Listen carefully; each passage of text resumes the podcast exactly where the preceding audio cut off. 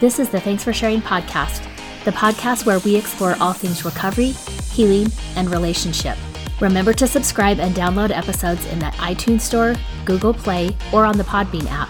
And while you're there, I'd love a review. Hi, everyone. Welcome to Thanks for Sharing. I'm your host, Jackie Pack. So today's episode is going to be part two in a series on effective communication. In our first episode in the series, I talked about last week, I talked about effective communication and a lot of the mistakes that people make that get in the way of effectively communicating and in being heard and being understood and creating a connection in our conversations. I mentioned in the past episode, I mentioned that I've been trained from the Gottmans who have written a lot and done a lot of research examining and studying relationships. And so some of the information that I'm taking in the last episode was from the Gottmans. And today I'm going to be pulling a lot of information from John and Julie Gottman. So in the episode from last week, I mentioned that it's most effective if we can do gentle startup. And I mentioned that we were going to talk about that in its own podcast episode. So I didn't go into a lot of information about what a gentle startup is, other than you can kind of guess from how it sounds what it might be. Now, we all use um, gentle startup skills. And a softened startup basically is the way we treat guests or people that maybe we don't live with and we treat them respectfully, we treat them courteously. We're much more intentional about how we're engaging with this person, right? Because, you know, you can never get a second chance to make a first impression. So, a gentle startup really has five components. So, the first component is that we make statements that start with I instead of you. And we do this in order to avoid blame. So, complaining is okay we all have those days or those moments when we need to vent. But criticizing is not effective in communicating. So, criticizing is a statement that's usually generalized. It can include words like always or never, which most people, if they're on the receiving end of those kinds of words, feel like you're attacking them. Now, psychologist Thomas Gordon noted that when statements start with the word you instead of the word I, they're more likely to be critical and to make your partner who or whoever you're communicating with defensive.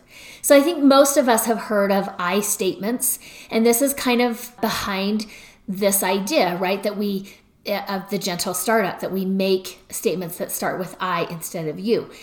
Now, if you've been practicing using I statements instead of you statements, you probably weren't practicing that very long before you realize that you can make an I statement, but it's really a you statement disguised as, I, as an I statement, right? So this would be cheating. It's not really an I statement, but it kind of is something like, I feel angry because you are lazy, right? Or whatever that looks like. But it, it starts with the I. It looks like a promising start, right? Like, I feel this, but it ends up that you are this. So that's actually not an I statement. An I statement really has to expose your internal landscape and give the other person an idea about what's going on with you and not necessarily what's going on with them. So, the second rule of a gentle startup is that we describe what's happening and we don't assign meaning or we don't make judgments about what's happening. This can be really hard to do because our brain moves pretty quickly and we love to reach a conclusion or to draw a judgment based on something. But instead of accusing or blaming, we just kind of describe what's happening objectively as we can and without judgment. So, for example, instead of saying, You never help me clean up, right? I may say something like, I'm feeling overwhelmed because I feel like I've done nothing but clean the kitchen today and it's messy again. Right? So I'm not saying you made the mess or you haven't cleaned the kitchen today. I'm just letting you know, like, I'm feeling overwhelmed because I'm looking at the kitchen and it's dirty and I've already cleaned it like four times. And I'm frustrated with that. And but I'm owning that, right? The third rule for a gentle startup is talk clearly about what you need in positive terms.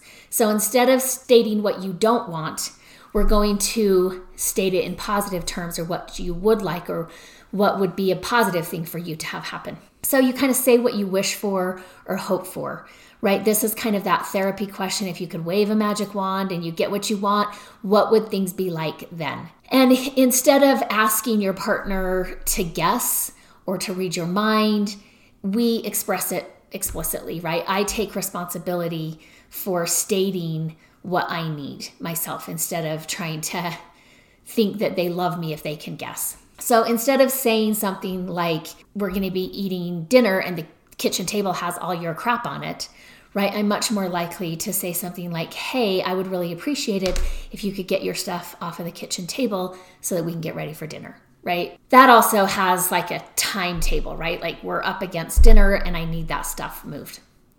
The fourth rule of a gentle startup is we are polite, right? We act as though this person means something to us because usually people we are having these kinds of conversations with do mean something to us. And so we make our requests politely, we're direct, but we can also add phrases such as please and thank you and I appreciate that and things like that that also kind of convey a positive regard for this other person. And then the fifth rule with gentle startups is that we give appreciations. So I notice what our partner or my kids or whoever I'm with, I notice what they're doing right. And noticing and offering appreciation for what they do right, right, is always one of the best ways to go. You know, if if my partner or if my kids have been better in this situation, you know, I'm going to remember that and I'm going to remind them, like, hey, I really appreciated it last week when you were able to do this and it made things so much smoother. Could we get back to that? Or can we move back into that? So I think, again, we're appreciating, we're acknowledging that they did something right. And maybe they've had a bad week, maybe they've had a bad day. And so we also need to couch that in that realization like, hey, I realize this week has been really demanding for you at work. However, what I've noticed is we really haven't had a lot of time to talk or connect. And I would really like it if we could plan a time to do that right? So I'm giving appreciation. I'm acknowledging maybe why there's a reason for that, that this isn't just because they're a jerk or something or because they don't love me. So we give appreciations, right? We also don't store things up. So I'm not going to hold on to something for weeks and weeks and weeks before I say something because it's hard for me to remember when things were going well. It's hard for me to appreciate if we've stored things up. So, those are some of the rules for a gentle startup. Now, John Gottman, in his research, says that in the first three minutes of a discussion, he is able to predict with 90% accuracy whether that discussion is going to go well and whether the overall relationship is going well. Now, that's pretty that's pretty good predicting. Right now, if you're not familiar with his research, he's been doing this for a long time. I believe even prior to him marrying Julie. And then when him and Julie got married, she was a therapist, I believe. And he did more of the research side of it, and they were able to really combine that and not only know what the data says, but like how to integrate and make changes with the data. So they've been doing that for a long time, you know, uh, I don't know, several decades. They have been doing that work. And one of the things that they'll do, we'll talk about how I, I don't know if they still have this, but originally, how they started their work, they live up in the Seattle, Washington area. And they had an apartment overlooking, I think, the Puget Sound. And they would ask couples, right, hey, why don't you come? You can stay this weekend in this beautiful apartment overlooking the sound. And so couples would come. Now, they also agreed that, you know, they're going to be monitored. There's cameras in the room. They're going to be getting their tests like uh, blood tests or I'm not sure, just to determine like what was going on internally, right? That Gottman's or whoever was manning the cameras may not be able to observe. So they were looking at like heart rate and pupil dilation and skin when the skin gets kind of clammy. Um, they were looking at all of this stuff over this weekend and then they did it in a longitudinal study so this couple would come back you know every three years or every so often this couple would come back so they were really getting good data about these couples and over a long period of time to see what happened with their relationship. Now, when John Gottman started doing his research, he tried to approach it without deciding kind of what outcome he was looking for or hoping for. He just wanted to gather data and then after they had data for, you know, a decade or two, then they could start making sense of it and they would know what the data said and hopefully that would reduce some of the bias by wanting the data to say a certain thing. So, again, in their research, he shows that in the first three minutes of a discussion, he can predict with a 90% accuracy whether that discussion is going to go well and whether their overall relationship is going well. And a large part of that, we're going to talk about the second part of that in a minute, but the a large part of that was just how the conversation started and how the other person responded to the conversation. So again, this gentle startup was a big predictor in how not only that conversation was going to go, but overall kind of gave a temperature of what the relationship was. So a lot of times this can be used if you've ever, you know, been trained in any setting on I statements, right? It's kind of an I feel um, or I noticed or I feel about, you know, so I feel blank about blank and I need blank. And then along with, you know, adding in some expressions of appreciation. I mean, those aren't required in the I statements or the gentle startup, but those are often helpful. So one of the things that the Gottmans talked about when they were talking about adding in these emotions, right? If you're if you're going to be able to say I feel, then you need to have a large vocabulary of feeling words. And it doesn't necessarily have to be super long, but usually it's got to extend beyond what I call the Dr. Seuss emotions sad, mad, bad, glad. So, you know, if you don't have, if you don't, if you can't think of words beyond those Dr. Seuss emotions, you know, there's, um, you can Google the feelings wheel, which usually gives you a couple layers of feelings. You can Google feeling faces, and it'll kind of give you a look that the person might have, a cartoon person or a stick figure person face might have that then says this is the emotion and this is how it looks on their face. And so you may want to hang that on your fridge and work it out at family dinner tables and talk about like what is this emotion and when you feel that let me see what your face looks like or let me see what your face looks like when my kids were really young we had one of these feeling face charts on the fridge and i always wanted to make sure that they knew so that they had this robust emotional vocabulary so that they could be more effective at explaining how they were feeling and understanding how other people were feeling. So, oftentimes, right, there's vulnerable emotions such as sad or hurt or betrayed, even. Those are really some vulnerable emotions. And if we were to state that, I feel insecure, or I feel betrayed, or I feel some of those some of those emotion words that are much more vulnerable I feel afraid, right?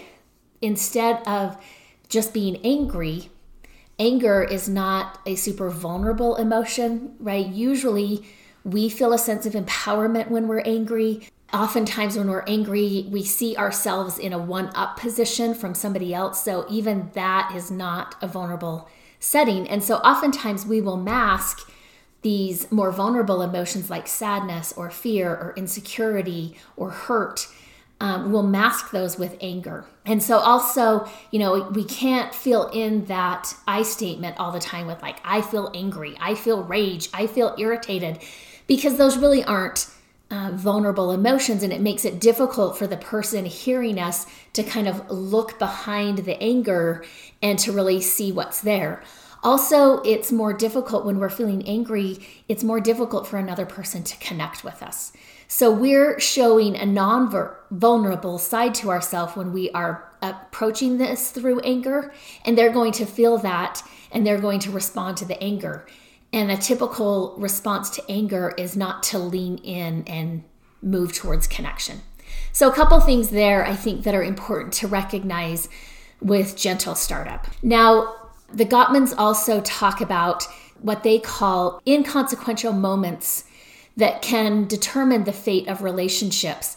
Now, sometimes we think, you know, how we argue or the number of arguments that we have or whether or not we see eye to eye or agree on everything, like that has a big predictor on how our relationship is going to be and how it is currently and the overall health of our relationship.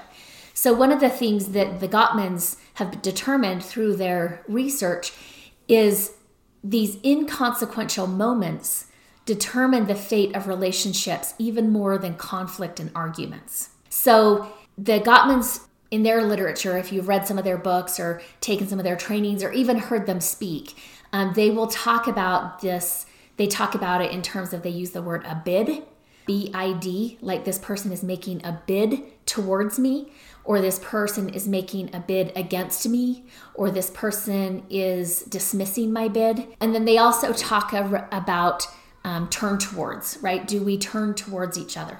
So um, when I was taking one of my trainings, they they were showing a video clip of this couple who was in the apartment in Seattle, Washington area. And you know they're there for uh, three or four days. They're there for a good weekend, and they're just kind of in this apartment most of the time, right? So they can be watched, they can be observed. And so I'm, I'm watching the video, you know, and, and they're talking about here's an example of the couple not turning towards, right? And so I'm watching this and I'm looking for something significant, right? And I think he was like sitting at the kitchen table. Um, and again, this is an apartment, so the kitchen is open, right? It's not its own separate room. And she's in more of the like living room, family room area, looking out of this window at the sound. And, you know, she says, like, wow, that's a beautiful sailboat out there. And he like it shows him sitting at the kitchen table he's reading the newspaper he he doesn't even really stop reading the newspaper or really even look up right he just kind of makes a grunt and goes uh and they stop the video and they say did you see that turn towards? Right? And most of the people there in the training were like no i didn't see that right? Because we think that that's so insignificant. And yet in their research the gottmans say like that acknowledgement counts right? He acknowledged that she spoke and he interrupted like what he was doing, even though it wasn't an abrupt interruption. He couldn't be involved in reading the newspaper the way that he was sitting at the kitchen table, but he still also acknowledged that she, her presence was there and that she spoke, right? Now, they went on to explain that that's not like an enthusiastic turn towards. But what they noticed is in their research that counted. They played another video clip um, with a couple. Again, same apartment. And I think he was sitting at the table. This was a different couple. He was sitting at the table, and I think the radio was on in the background, and he was like eating breakfast or something. And she was at the sink, maybe washing some dishes. And something on the radio, like a story on the radio, came up that she had heard, right? And she said something, she made a comment to him about what the radio was saying. And he just didn't respond at all, right? He didn't grunt. He didn't acknowledge. He didn't say, oh, yeah. Like he didn't add a comment. He just nothing, right? It was as if she had not spoken. And, you know, again, they pause the video clip and they say this is a dismissal of the turn towards, right? Or an ignoring of the turn towards. And that that was highly indicating that this relationship was in distress. Even though we're not seeing conflict, right? We're not seeing arguing we're just seeing nothing. So I want to talk about this because I think these seemingly meaningless, inconsequential exchanges between people in relationships, as the Gottmans have shown, are really critical, critical glimpses into how that person is in relationships and how the relationship is. So, as meaningless as they seemed on the surface, at a deeper level, these exchanges were highly nuanced and they were emotional signals, and it could give us the emotional landscape of these relationships. So, how we respond to bids, according to the Gottman's research, how we respond to bids is key to successful relationships. So, they say when you use, when couples use a lot of bids that move each other towards one another, Research shows that they laugh more, um, they support each other more. It dramatically reduces the odds of divorce and it increases meaningful sex in the relationship. So, that in and of itself would suggest that we want to understand and be able to recognize and respond to these bids. Couples that make more bids towards each other rather than against each other or turning away are more likely to stay together. And again, this is from some longitudinal studies. So the Gottmans have these couples that they've been studying for decades and they know how the story turns out with these couples. So Gottmans discovered that there's this magic ratio Couples who manage a ratio of five positive toward responses, right? Like these five responses that turn us towards each other, to one negative, which is either turning away or against responses, are more likely to have a healthy, long lasting, meaningful, successful partnership. Now, men who ended up divorced generally turned away from their wives' bids 82% of the time, whereas men in stable, successful relationships only ignored their wives' bids 19% of the time.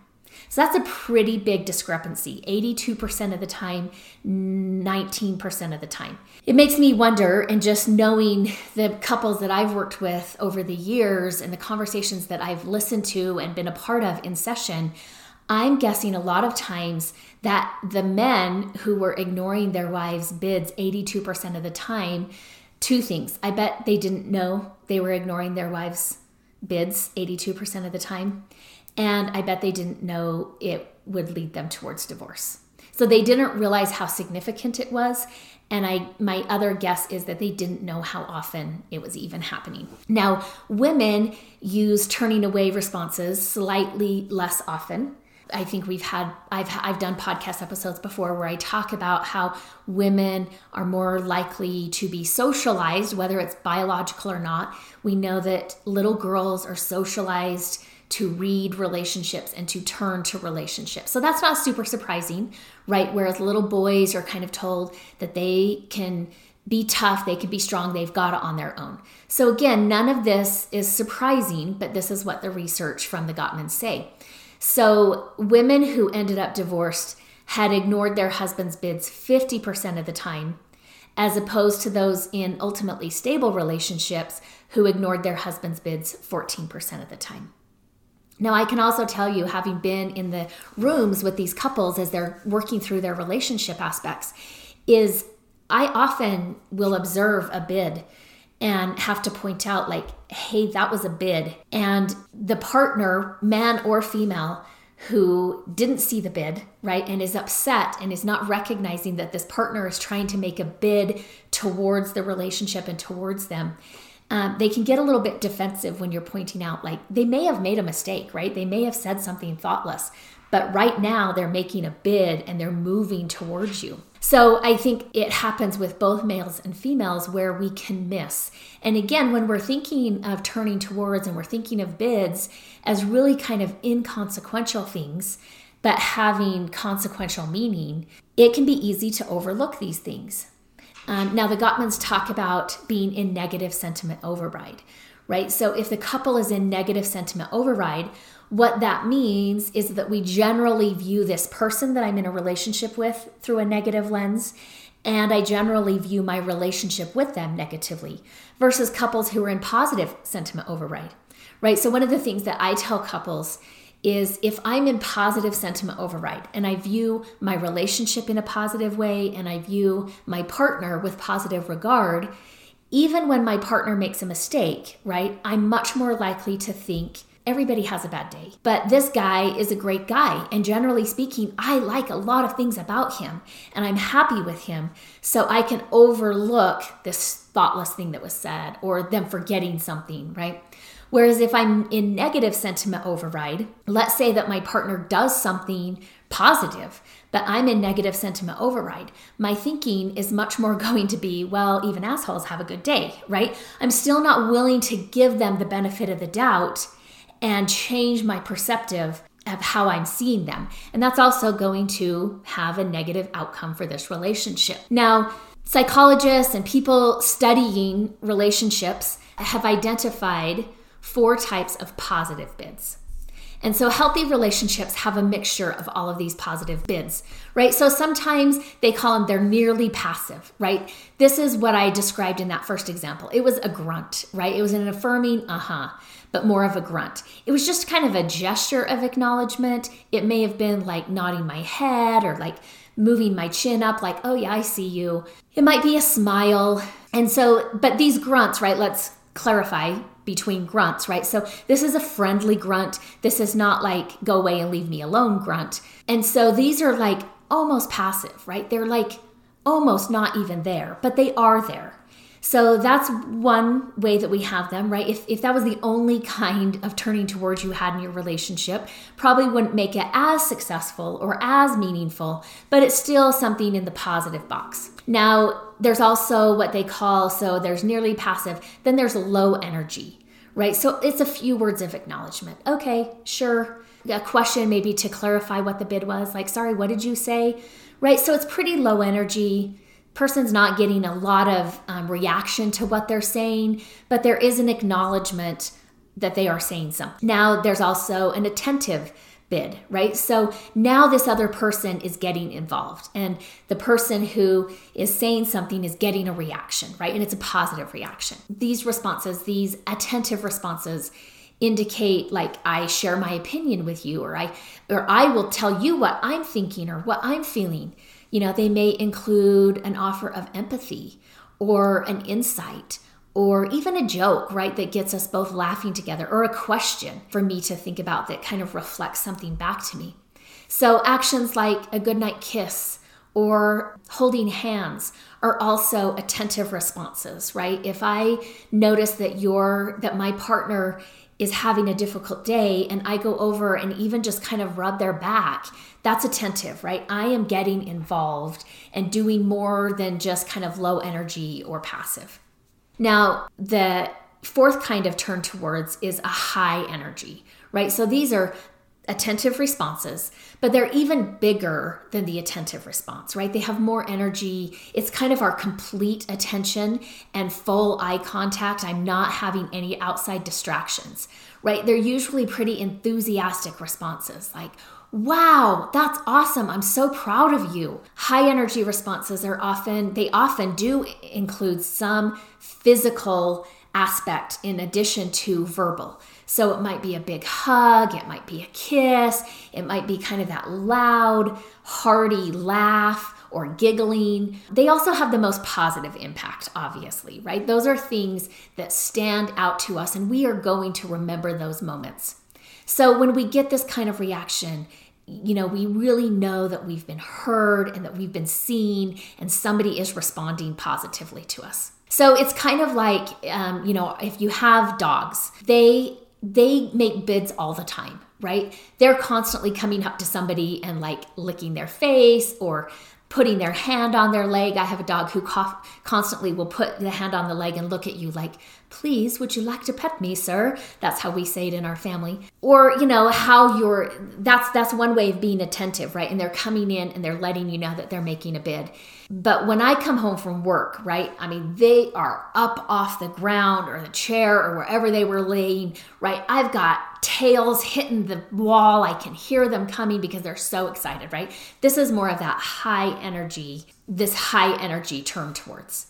Now, most healthy relationships, like I said, have a ratio of five positives to one negative response. So, again, nobody's perfect. We're all to make mistakes. We're all to have bad days where we don't give these positive turn towards. So, um, I think some things to keep in mind, um, some simple tips to keep our approach kind of moving towards rather than away or against someone is to remember like I acknowledge what's said even though it's it seems insignificant I give it an acknowledgement. And number 2 is that I open every conversation with this positive bid, right? So that also helps us when we think about the gentle startup. If I'm approaching each conversation that I initiate with this positive bid, right? I want to share something with you, or I want to understand something from you, or I want to connect with you, right? Remember that Gottman in their research found that they could predict with over 90% accuracy the outcome of a relationship just based on what was heard in the first three minutes of a conversation. So if those first minutes are full of anger or negativity or blame or criticism, the outcome is usually not going to be much different than how we started it. Now, let's talk about another kind of bid, which is the against, right? So this is when people they do respond to you, but you're kind of wishing they hadn't responded to you, right? Because it is not the response you wanted. So, responses in this category can be ridiculing, sarcasm, which we think sometimes we're being funny, but sarcasm typically is not funny, belittling, making fun of, right? These are the responses that make the other person feel bad, and they're kind of the viruses of poor relationships. So here's six against responses. And if you're like me, when I read these, right, you'll kind of wince a little bit and be like, ouch, that hurts. You also will probably remember a time when that was the response you got. So the first one is contemptuous, right? So contempt, right, when we think of contempt, oftentimes when if I'm having contempt for another person. It's a, I think that I'm better than you, right? So I am looking up to you. So there's no way if I'm if I'm treating you with contempt, we are not equals. And it's going to be difficult for us to connect because I think I'm better than you, right? So something like if if you ask a question like, "Hey, I'm lost, maybe we should ask for directions." Right? And if the person were like, "Well, maybe it would just be better if you don't get lost." right? It's kind of this put down to the other person. Now, another against bid would be uh, what they term a belligerent bid, right? So, this is just kind of, I think in relationships, most people would describe it as like they're just asking for a fight, right? They're just being ornery. It didn't really matter what I want to say or what I said they were going to fight with me right so if i if i say hey let's go get dinner right they make some comment about me not paying attention to how tired they are, right? And that that's rude of me. And so it's kind of just this they're just being cantankerous and they just want to fight. Then there are contradictory bids, right? So these responses are designed to get a reaction, but usually, right, it, there's the person who is getting this response doesn't feel like they're winning in any, in any way. They get a reaction, but it doesn't feel nice. So these are things like correcting, right? So I ask you to load the dishwasher and then I am upset and because I have to come do it again because you don't know how to do it. It may be this like I don't want you to talk to me right now. I want to be left alone. But then they're kind of pouting and angry that you leave them alone, right? So it's this contradictory what they're telling you they wish you would do or what you what they would like. Then they kind of also get mad at you for doing that. And so the person doesn't quite know what the best reaction is. Then there's the domineering. So these responses assert authority and they attempt to force the other person to withdraw or retreat or submit, just give in, right? So I have a client and you know when he was a young boy he loved playing basketball, he loved to see to watch basketball and really looked up to some of the college basketball players. And you know one day was outside shooting hoops and you know doing the layups and all of this stuff that he saw his idols doing and dad came home from work and just kind of said like you're never going to be a professional basketball player. You're short. Right? It's just kind of this domineering like they assert authority over you like like they know right? Like when when he was first telling me the story i asked him like how does your dad know? Like did was your dad a basketball player? Like did he play college ball? Right? So all of a sudden they they presume to have this authority, but really it's about putting you down. Um, then we get into character attacks. So this is you know name calling would be a character attack or or it's a way of like hearing what you say and then putting you down. So it may be you know like i didn't quite understand what was being talked about in the meeting right? That's because you never do. So it's something like that that really kind of puts us down and makes us question who we are um, because of what they're saying. Um, then there's just the defensive turn against, right? Where maybe I'm sharing something and the person is like, well, don't look at me, right? What I don't know what you want me to do, right? Those are just kind of those defensive. I'm not asking you to do anything. I'm just kind of sharing how I feel in this moment and you're upset. So those are all kind of those turn against. So what happens when somebody moves away from us with one of these responses is that we're going to feel undervalued. We're going to feel underappreciated. We're going to feel like we are not important or we don't matter. And if we stay in the relationship for years, it will sow the seeds of resentment. And eventually, we will just stop making bids towards each other. And the result is that we have two people living together, maybe as roommates at best, but not much connection beyond that. Now, if the other person is in a position of power, like a boss or another position of authority, then you know, we may suppress those emotions in order to avoid conflict, but the relationship is going to be one that is based on fear and it's not going to be able to grow into a healthy relationship. Now, if you're the one who is responding against others, you need to understand the negative bids seriously undermine your relationship and can have an overall negative impact on the emotional health of the other person. And so it's really important that we can take responsibility for how we respond to each other. And even if I feel like there is a reason for me to be angry or a reason for me to be mad at this person, responding in a way that moves against them is still going to be damaging. And that's not something that we can excuse or justify. So uh, let's talk about the last one, which is turning away bids, right? So, this is when you ignore someone outright or you just act completely uninterested. Now, there may be reasons why we are unresponsive, right? There's been times where I've been unresponsive. I might feel irritated, right? I might not even know what to say. Or my attention may be somewhere else. But whatever our conscious motivation is, turning away from a bid indicates that we've disengaged from the relationship and the outcome is not going to be good. Actually, there's some research that shows that this turning away is even more damaging than the turning against. So, when we repeatedly ignore or dismiss the bids of another person, the situation can sometimes escalate and they become more hostile, they become more defensive, they get louder because they're trying to be seen, right? They just want to know that you see them or you hear them making noise, however loud it is. So, what do turning away responses look like? So, the first one is just silence. You know, now there have been times where I'm working on something or I'm posting something on social media and I'm kind of engrossed in what I'm doing, right?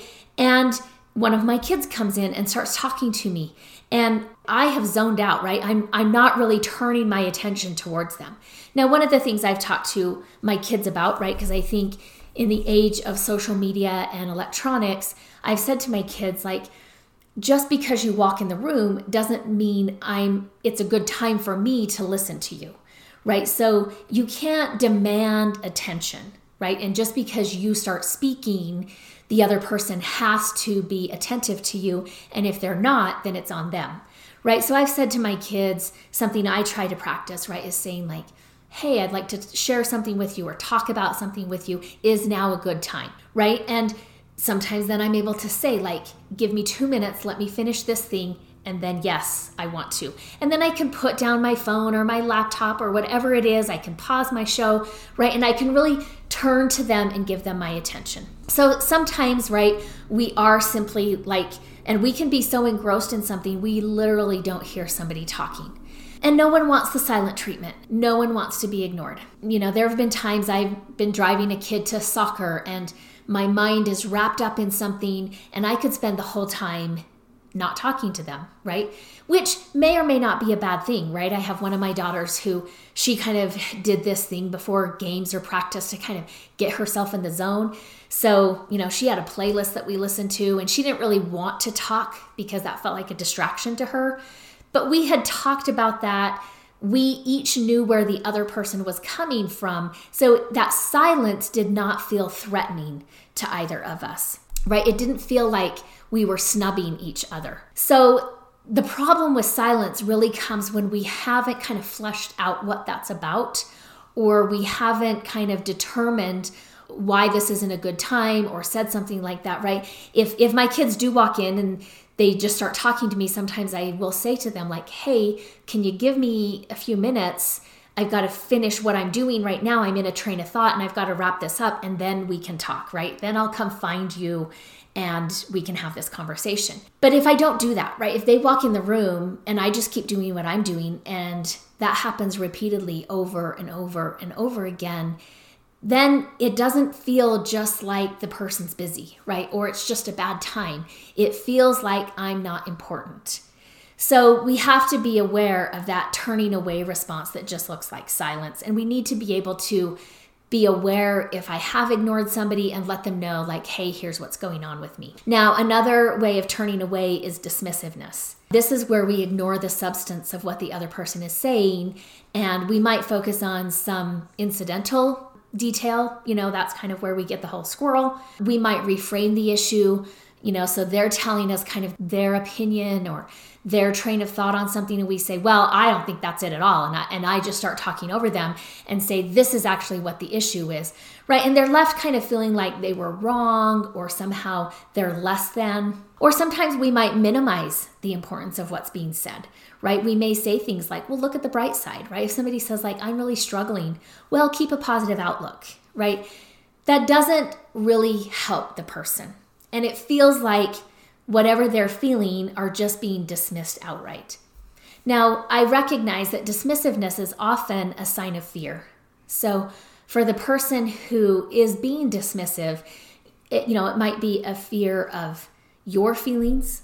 It might be a fear of me having to feel something or how vulnerable I feel about you. Um, there may be a fear of causing conflict or misunderstanding. So I just kind of avoid this whole topic and I keep changing the subject. I, there might be a fear of if we talk about this, then that makes it real, and I don't want to speak this into existence. Now, also, so many of us have had the painful experience of being dismissed in our moments of need. Times when we wanted a listening ear or empathy, and instead, we got kind of a useless platitude like, well, be grateful, or stay positive, or don't give it your energy, or it's in your head, it will all be fine. You know, most of us, though, have also been dismissers. I don't think that's a word, but most of us have also been dismissers. And in those moments when I'm dismissing somebody, I totally get it, right? I may not have had the emotional bandwidth. I may be frustrated that we're still talking about this. Or I truly may have thought this situation was much more simple and they just kind of needed that pep talk and I missed the boat and really what they needed was not that pep talk. So I think we have to be aware of that whole dismissiveness factor. It's a very lonely reaction to get and it can make us feel extremely lonely, which is a very painful emotion. Now, if you're thinking about this and kind of feeling confused, right? I will acknowledge that yes, relationships require a lot from us. They also have the ability to reward us like nothing else out there. So I think just choose a few things to focus on, a few areas to practice, and keep adding to it. And over time, you're going to get it. Now, Gottman's research does indicate that turning away bids are more prevalent than against bids, right? So I'm more likely to ignore or dismiss somebody than I am to act against them. However, the effects of both turning away and turning against are both disastrous. So, Gottman found that during a conversation at dinner, right, stable couples engage each other as many as 100 times in 10 minutes, whereas those headed to divorce engage each other only about 65 times. So, what happens in stable relationships when one person is met with a turning away response is that they rebid about 20% of the time right? So in couples headed for a divorce, rebids were rarely attempted. And so it should come as no surprise that turning away bids actually increases more conflict in the relationship. And even if this isn't like visible tension, conflict that you can cut with a knife, sometimes it's just this apathy, right? Turning away bids actually increases the dysregulation in the coupleship. Now, if a bidder is repeatedly ignored, um, he or she is likely to become angry and critical of the respondent. And as a result, the emotional temperature goes way up, and small incidents become huge issues.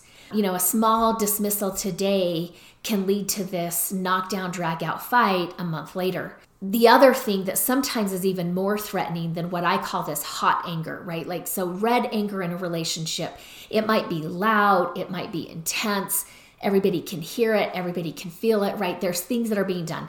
Also, very hurtful to a relationship, but that's red anger. When I'm working with couples, sometimes I feel what I will term white anger, right? This is the absence of And there's a lot of anger, right? There's a lot of rage, but the person isn't even showing it. And to me, that's one step even more in the wrong direction because if somebody's angry and they're yelling and right we can try to make repairs and we can try to de-escalate that situation. But if the person is angry and raging but it's white we may not even bring our attention to it because we may not fully know how deep the anger goes. Now, I will say a lot of us stonewall, right? Now, the Gottmans talk about stonewalling as one of the big indicators that something is seriously wrong in this relationship we can turn away, we can disengage. We may have a lot of reasons for doing so, but we also know that that has disastrous effects on any relationship. And so, a better way to handle the situation is to start to become aware of when a bid is made and to accept the bid. And maybe we explain to the other person where we are. Hey, I appreciate you coming in and wanting to talk. I'm not in a place where I'm ready to talk if this is about, you know, an argument we had. But I will get myself there and I will let you know so that we can have that conversation and we can circle back. Right? It's things where maybe I say, "Hey, I really want to hear about your day, but my head is in all these other places." So if you could give me an hour for me to kind of set some things to rest then I really want to hear about and connect with you about your day, right? I have to be willing to share what's going on inside of me instead of just ignoring or turning against them to get them to shut down and move away from me. So, here's some helpful things that we can keep in our head in order to avoid kind of that turning away. So, number one, kind of step outside of yourself for just a week and start to watch yourself and observe yourself because most of us turn away more than we think we do. And we're much better at judging when somebody else turns away from us than we are at judging our own selves because, again, we think there's reasons for it and we think those reasons are known even if I may not tell the person why I'm not turning towards them. So, once you've learned to spot your turning away behavior, number one, anytime we increase our awareness of something, we, especially if it's something that we don't want to do, we'll tend to start to decrease it, right? The other thing that I tell people is tell on yourself, right? So if if I start to be aware that I'm turning away from people in my life and I don't like I'm not comfortable with the number of times that I do that in any given week, right? I may start saying to people like, "Hey, I've been tracking myself on this, and this is kind of the data that I've got. This is what I'm noticing, and I want to make a difference. I wanted to change that. So, if you could, if you notice me doing that, if you could just gently remind me or in a kind way say, Hey, I'm not sure you're here with me right now, that would help me to start to change it in the moment and to start to do better, right? And most people, if they know that you're working on the relationship, are going to be generous with you. So, again, I think being aware of things that we've talked about in this episode, having a gentle startup, right? Treating the people we talk to the most often with respect and with care and with courteousness. That's going to help. We also, if we can remember, right, that the first three minutes of a conversation predict the outcome of that conversation. So, all the more reason to start with a gentle startup and to let the other person know, like, hey, I'm not coming in as an enemy. I'm coming in as a friend and I want to have this conversation with you. We're typically going to get a better response, right? If you find yourself in negative sentiment override, again, some things to become aware of is start to track what are you missing, right? Because I often say positive and negative simultaneously coexist, right? Sometimes we think that if something negative is happening, nothing positive is happening. And that simply isn't true. What I find is that we aren't very good at seeing the positive when we're in negative sentiment override. And so, even that same person, right? There can be negative things that I'm focused on, and they can still be doing some positive things that aren't even making it on my radar.